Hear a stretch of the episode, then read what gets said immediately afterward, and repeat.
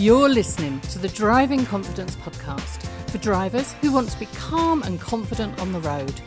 We will be sharing tips, stories, and advice to beat driving nerves and anxiety and build your driving confidence.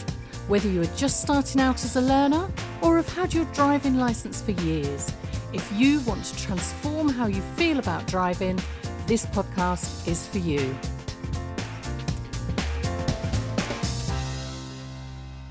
In this episode, we're going to talk about one of our favourite pieces of advice, which is don't take a deep breath.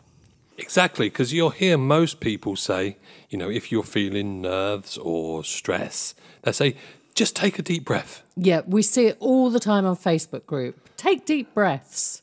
So, yeah, so what our advice is, is not to take a deep breath. Yeah, well, now this one's quite interesting because we this is one that we use a lot when we're giving talks at conferences to driving instructors. It's also one that we include in our training courses. And we got talking the other week. We were at a PR event and we were talking to the editor of Glamour website. And we shared this with her and she loved it. And so she's now added it to one of their stress related articles on the website. And we thought, well, in that case, we should make a podcast episode of it too. Exactly. A little while ago, there was a Wim Hof program on TV, BBC One, and he was putting people into cold water. And if you could imagine you were going to jump into a freezing cold lake or river or whatever it was, your normal human reaction is to take a sharp intake of breath. Yeah, whenever there's a shock, whenever you experience a shock like cold water, whether that's in a lake or whether it's in the shower, you get that involuntary gasp in breath. And instead of being calming, that type of breath can actually trigger a stress response to the brain because the brain wants to know why you've taken that sharp intake of breath. And what it actually does is it signals action potentially danger. So, this is why very often, if somebody takes that gasping type in breath, instead of feeling calm because they've taken a deep breath, they feel more anxious, more panicky. Yeah, and it's it's a very similar situation to if you've ever been in a nice warm shower and all of a sudden the hot water goes and all of a sudden it comes out really cold, your immediate reaction is to go into shock, isn't it? Yeah. You know, you, you, you even notice how the you know your body starts to tighten as well, isn't it? So it's a very similar situation to that, and we don't want that. No, definitely. And on the Wim Hof program, we saw it quite a lot when people were challenging themselves, when they were jumping into the water, they would often take lots of gasping in breaths where they weren't controlling their breathing. No, and this is, you know, when you take a sharp intake of breath, you're not really in control, are you? No, and it can lead to hyperventilation. So it means that your breath particularly when you're breathing like that through your mouth, your breath is unregulated. Yes, and what we want is we want people to be in control of their breathing. Definitely. So before we move on to that, I just want to make it clear that we're not saying that deep breathing is a problem. We are talking more about the fact that when you just tell somebody, give somebody that advice of take a few deep breaths, you're not being specific. You're not giving them the instructions on how to take a deep breath safely that's going to lead to a calming response. So, if somebody doesn't have the knowledge of how to deep breathe and share that with somebody safely, then our advice is don't take a deep breath. But yes. deep breathing done properly is great. I'm just going to jump in here to let you know about our Drive Calm Journal. We've created a 12 week prompt journal to support our listeners to take action and improve driving confidence. The journal includes questions, prompts, and exercises to create an action plan and an opportunity for reflection afterwards. Search Drive Calm on Amazon to take a look. We hope it helps. Yes, and our way of doing deep breathing is slightly different, isn't it? We still want people to breathe deeply, but what we want to do is a more controlled way. What we want people to do is to take a slow, gentle, full breath in. Yeah. And just the sound of it, you're being specific. So somebody knows exactly what to do. But even in the saying it, it's nicely paced, it sounds calming. And so you're able to feel calm when you follow the instruction. And that's exactly it, isn't it? You know, we want we want someone to say it to us in a calm way.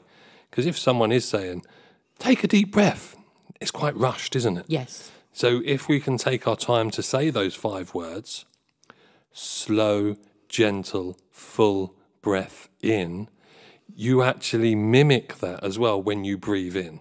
So you will naturally take a slow, gentle, full breath in. Yeah, definitely. And the ideal for this, so while it's not in the instructions, the ideal is actually to breathe in through your nose because that helps you regulate that breath. It means that you're not going to breathe too quickly. It means that you're not going to take in too much air all at once. So, breathing in through your nose is a really good way to regulate your breathing. Yeah, so does it matter if people do breathe in through their mouth then? I think sometimes there's an issue with trying to confuse it too much. And we're not trying to teach people breathing exercises on the podcast. So the aim, the main message of this is just to stop telling people to take deep breaths and instead to encourage slow, gentle, full breathing instead. I think as soon as we start going into instructions, we make it more complicated. Ex- exactly. We want to make it as simple as possible, don't we? Yeah. And that is, you know, taking that slow, gentle, full breath in, but then also releasing that breath as well, as if you're breathing out through pursed lips. So you're taking your time to breathe out as well. Yeah, and that's moving on to our calming breath that we share. And this is one that we share a lot on social media, isn't it?